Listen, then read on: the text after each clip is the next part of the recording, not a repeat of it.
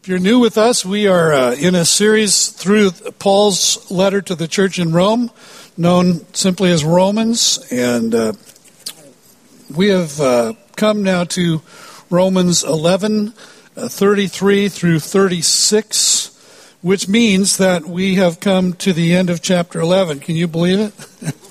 it's like, uh, would we ever get here? Um, we've got five, five more chapters to go. But we've been in this, I think, since January. Anybody remember when we started this? I've lost, what's that? 20 years ago? Something like that. I've lost track. Over the course of the first 11 chapters of this letter to the believers in Rome, the Apostle Paul has been unfolding uh, his account of the gospel of God concerning his son Jesus Christ and methodically, step by step, line by line, painstakingly, he has taught us how God has revealed his way of making people, sinful people, right with himself, how Christ died for our sins, how he was raised for our justification, how we're united with Christ in his death and resurrection, how the Christian life is not lived under the law, but by grace in the Spirit, how God plans to incorporate the fullness of Israel and the fullness of the Gentiles into his new community. The landscape of Romans is vast. And uh, I, I sometimes think, having studied this as, as deeply as I try to each week, I look back and I think, phew, there's a lot. There's so much there. Paul speaks to both time and eternity uh, history and the end times, the last days, justification, sanctification, glorification, the church. And here in verses 33 to 36, Paul pauses. And as I mentioned, he's about to spend the next five chapters outlining in practical terms how to live an authentically Christian life. He's, he's come to the end, he's coming to the end now of his of the theological portion of his letter, and he goes into real practical uh, teaching on on practical Christianity, how to live it out. But before he goes there, it's as if he just can't contain himself any longer. Analysis and argumentation turn to adoration, the discipline of his mind, melds into the devotion of his heart. Theology gives way to poetry, if you will. And he just falls down before God and worships him. And so that's where we're going this morning. Would you stand and let's read our scripture this morning, just four verses. Oh, the depth of the riches and wisdom and knowledge of God. How unsearchable are his judgments and how inscrutable his ways. For who has known the mind of the Lord? Or who has been his counselor? Or who has given a gift to him that he might be repaid? For from him and through him and to him are all things. To him be glory forever. Amen. This is God's word. You may be seated. You know, there's a sense in which the best we might do on this occasion is simply to join Paul in worship, to, to, to see where he's been and the things he has taught us and, and to allow ourselves to be carried away in worship as he is on this occasion. Uh, we should do that. But there's another sense in which Paul, the rabbi, the consummate teacher, is once again, even in his worship, teaching us. Uh, there's a great deal that we can learn about what it means to worship by following Paul's example. My desire for you, for all of us, is that we would become great worshipers. Great worshipers of a great God. So let's examine Paul's worship on this occasion and see what we can learn from his example. Notice, first of all, in verse 33, that Paul praises God with an astonished exclamation. An astonished exclamation. Oh, the depth of the riches and wisdom and knowledge of God. How unsearchable are his judgments, how inscrutable his ways. I wonder if you've ever felt like I have at times that you, you kind of need to understand everything in order to worship the God who really does understand everything. Of course, that would be impossible, and, and it's an unrealistic impulse, it's an unrealistic expectation. In fact, it's, it's the realization of the inability to understand everything that moves Paul to worship. It just ignites him. He's so overwhelmed with the thought of what God has that what God has done and is doing and will do in the future is beyond anything that humans could begin to understand. Tim Keller, who you know is one of my favorite writers, contemplating this, wrote, A God whose counsel we could fully grasp, ways we could fully, whose ways we could fully discern, and whose nature we could fully explain in our human minds, would be a fairly limited God. The God of the Bible is far bigger than us. Far, far bigger than us. So we can follow Paul's example here and, and not worry about we about what we don't understand. We should praise him for all that he has revealed. If we would spend uh, our time focusing on that, it would keep us busy for a lifetime. Because there's more that has been revealed than we really respond to. And, and we should be worshiping and praising God for all of it. And we should also praise Him for all that we don't understand, all that He has not yet revealed of which there is infinitely more, I, I think. And, and I imagine that, that we're going to praise God in eternity for so much that we simply cannot understand, cannot grasp this side of heaven. Things that have not yet been revealed. And, it, and it's precisely because I think we can't even begin to understand everything about Him that we should stand in awe of Him. We should be amazed at Him. Verse 33 is really a New Testament equivalent of Isaiah 55 8, where God says through the prophet, For my thoughts are not your thoughts, neither are your ways my ways, declares the Lord. For as the heavens are higher than the earth, so are my ways higher than your ways, and my thoughts than your thoughts. Isn't that good? And I love the way that Eugene Peterson paraphrases verse 33 of Romans 11 in the Message Bible. He says, Have you ever come on anything quite like this extravagant generosity of God? This deep, deep wisdom. It's way over our heads. We'll never figure it out. So good. God's generosity, His wisdom are unfathomable. It's actually the word that Paul uses there in verse 33, that first word uh, unfathomable. We can't plumb its depths. His ways are inscrutable, they're untrackable, they're untraceable. To him be glory. To him be glory forever. And then in verses 34 to 35, Paul poses two rhetorical questions.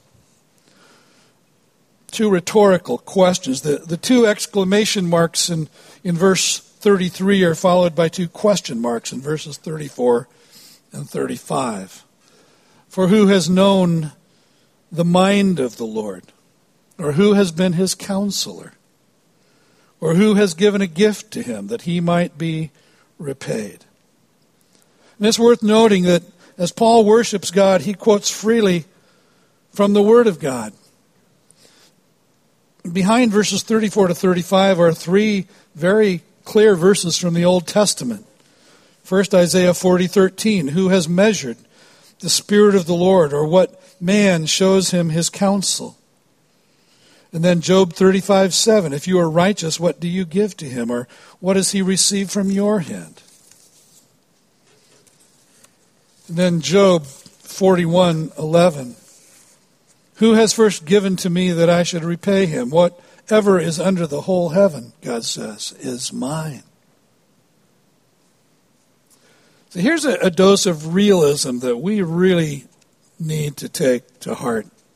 It would be the height of arrogance for any of us to, to beat our chests and claim, as verse 33 has already shown, that, that we have somehow comprehended the mind of the Lord. And that we could, on that basis, presume to offer him advice. There are segments of Christianity today that teach that very thing that, that because we have the mind of Christ, we can give counsel to God.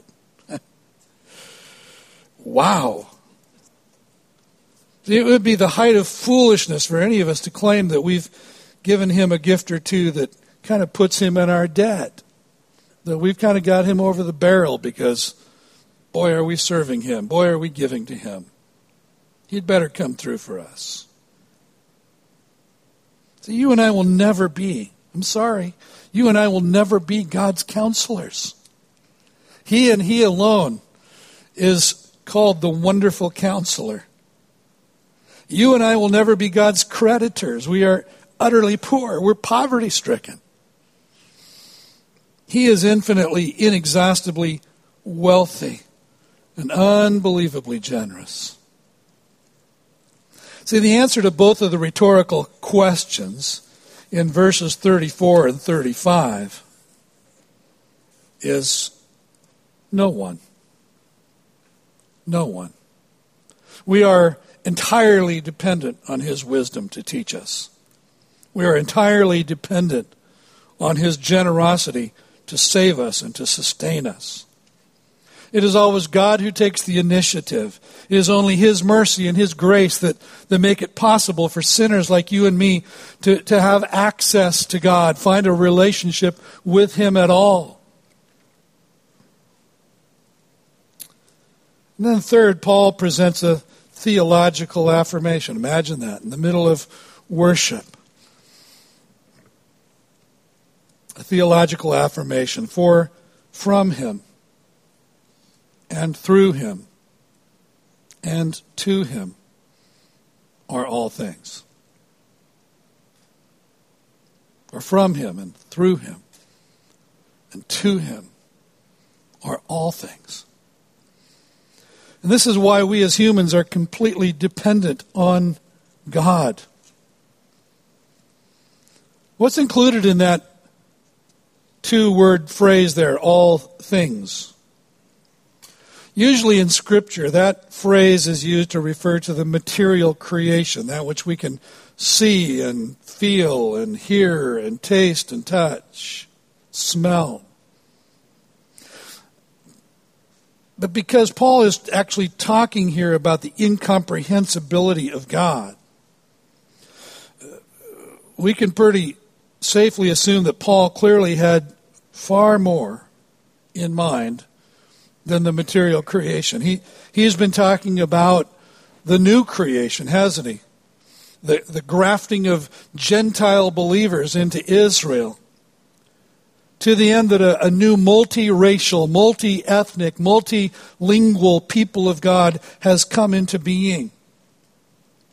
And yet, even that cannot be all that is in view in Paul's theological affirmation here in verse 35 or 36. Notice the three prepositions from, through, and to. Taken together, they indicate at least this that God is the creator, sustainer, and owner of everything. He is its source, He is its mean, and He is its goal. He is both the Alpha and the Omega, and every letter of the alphabet in between. Alpha and Omega in, in, in, the Greek language is like A and Z in ours. He is the beginning and the end. And I love this from John Stott in his commentary on Romans. He says, If we ask where all things came from in the beginning and still come from today, the answer must be from God.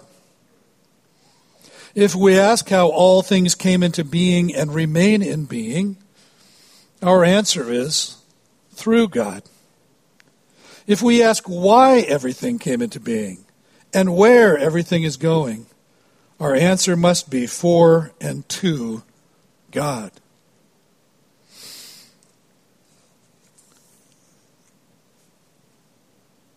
Finally, Paul proceeds at the end to a joyful declaration. A joyful declaration. To him be glory forever. Amen.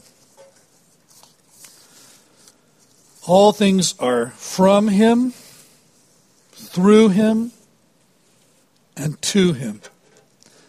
Because that is true, he alone is worthy to be glorified. He alone is worthy of worship. He alone is worthy of praise, honor. And that's why human pride and arrogance is really so offensive, isn't it? I mean, pride is behaving as if we were God Almighty, strutting around like we own the place.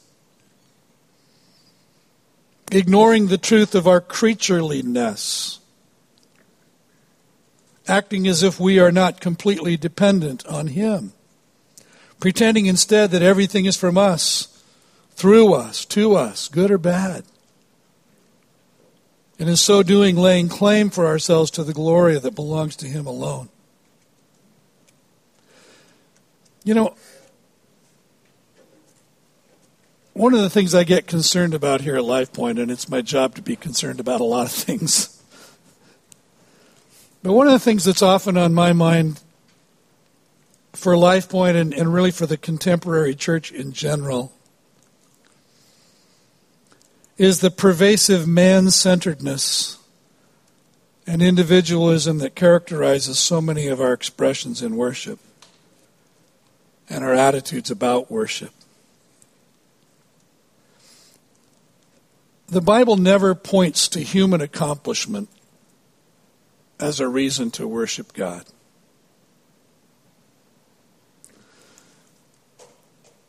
It's when we focus our thoughts and our meditations on the sovereign greatness of God and in doing so recognize our own weakness and our own complete and utter dependence on Him.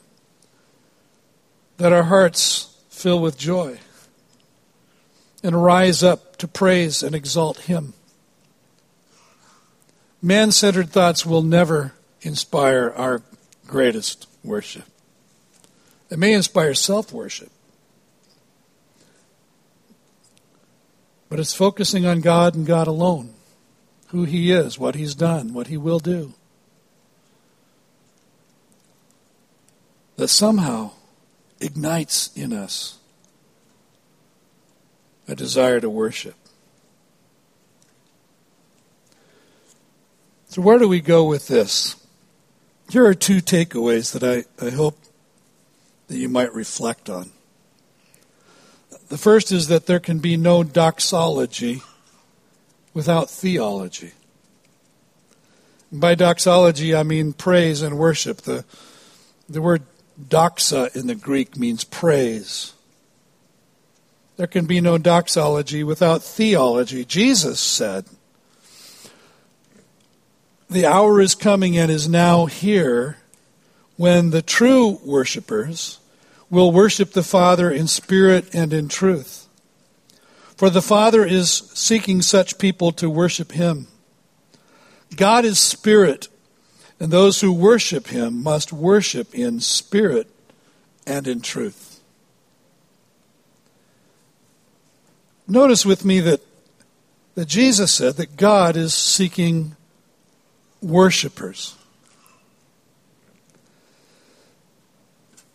we might fill that blank with lots of other things.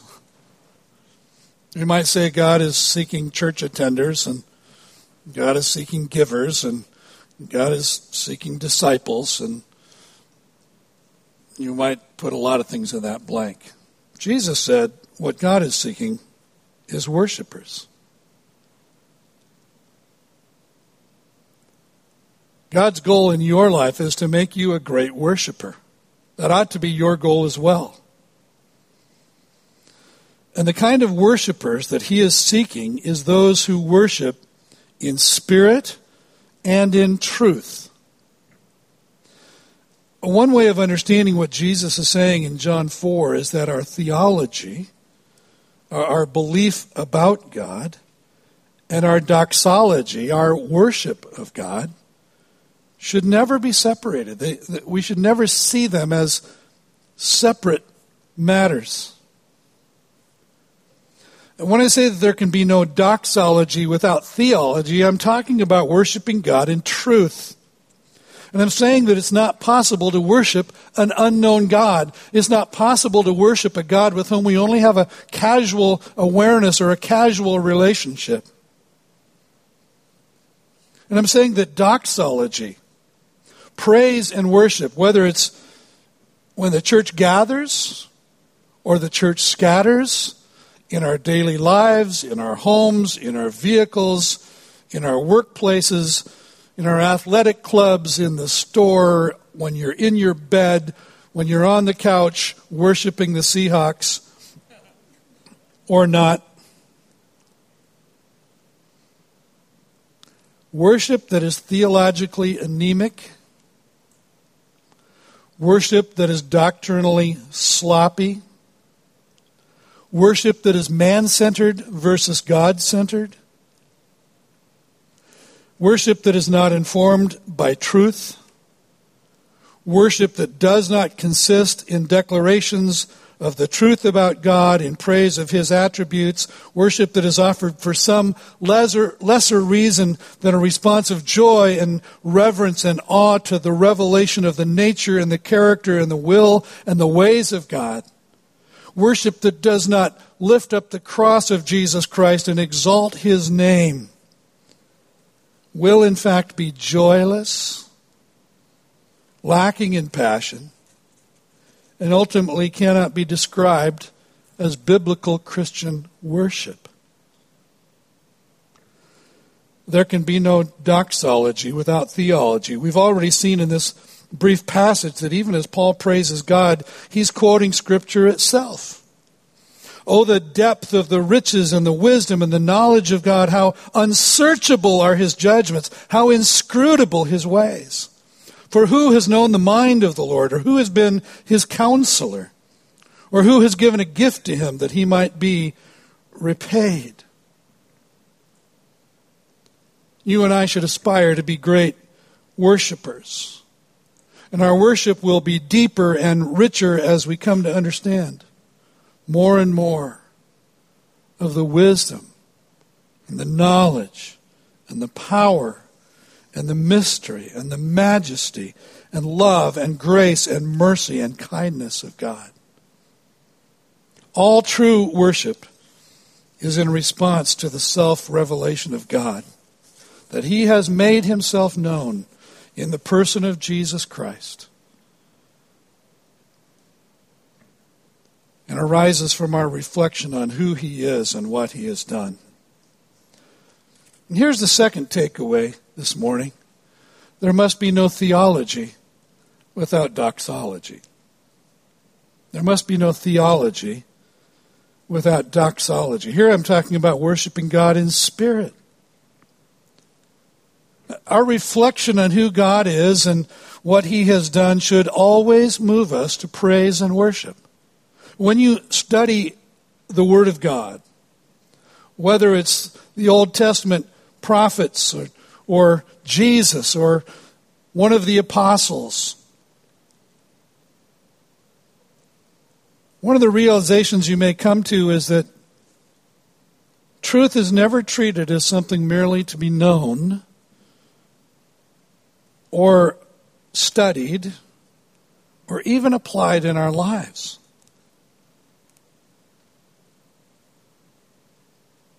Truth is always seen in Scripture as a gateway into worship.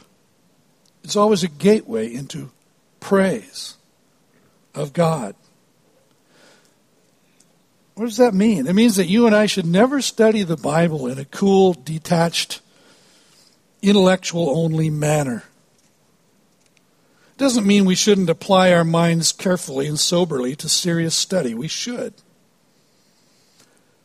But it does mean that as we do, we, we have to allow ourselves to be on one occasion disturbed, on another occasion comforted, and on other occasions challenged by the truth. It means that we should never approach the study of the Bible without allowing ourselves to feel its power and, and to respond to God accordingly.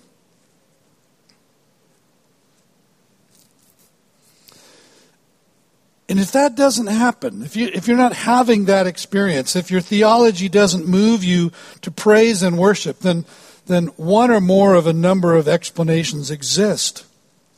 Let me just suggest two as I close. First, it may be that your theology is inadequate. That is, your view of the nature and the character and the conduct of God is simply too small and too uninformed. You need to grow in your knowledge of who He is, what He does, what He's done. And as you do, it's likely that your worship will grow and mature.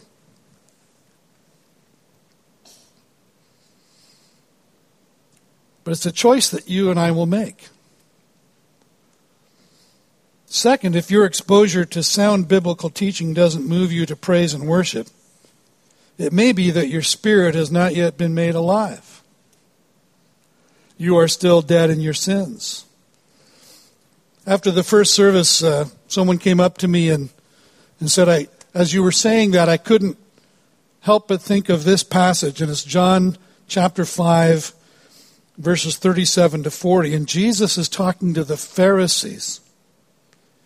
He says, The Father who sent me has himself borne witness about me.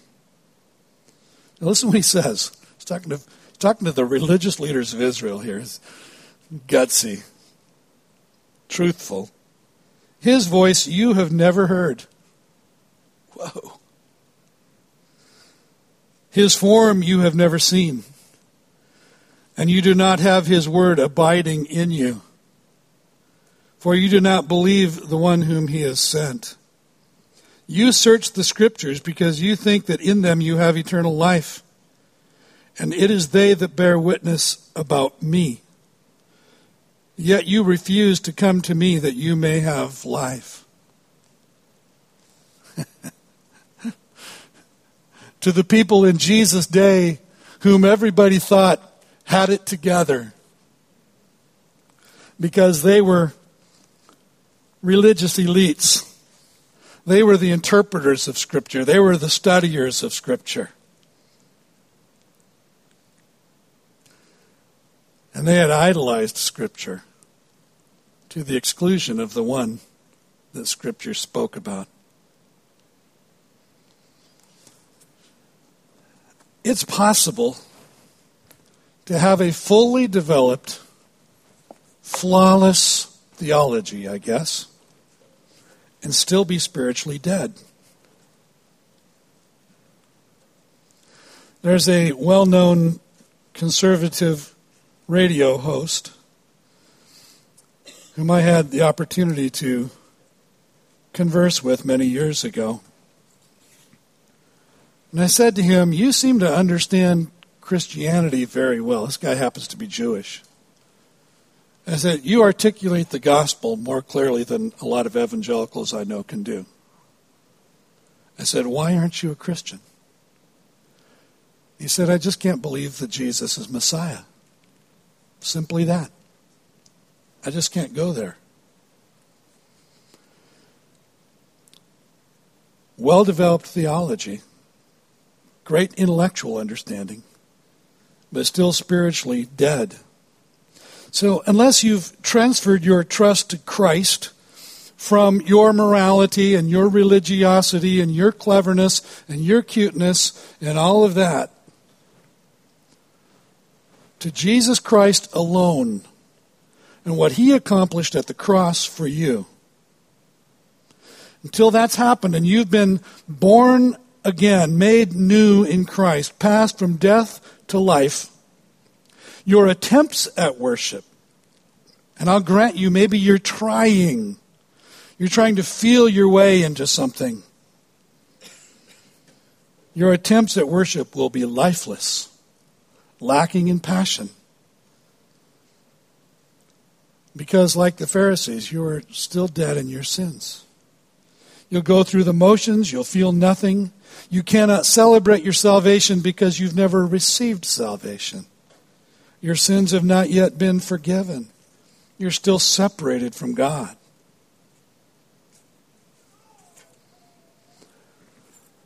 And if that's true of you, I want to urge you to allow today to be the day that your spirit is made alive in Christ. That today might be the day when you pass from death to life, when you put your trust in Jesus Christ and you are transformed from the inside out. Let today be the day when you begin the journey toward becoming a real worshiper, a great worshiper in spirit and in truth. Let's pray. Lord, thank you for your word. Thank you for Paul's great example. Lord, would you allow that thing to happen in us that makes your word alive in us because we have been made alive? Your spirit has made us alive. Your spirit has taken up residence in our lives. And your spirit, who, whose main goal is to glorify Jesus, your spirit transforms us from the inside out and makes us great worshipers.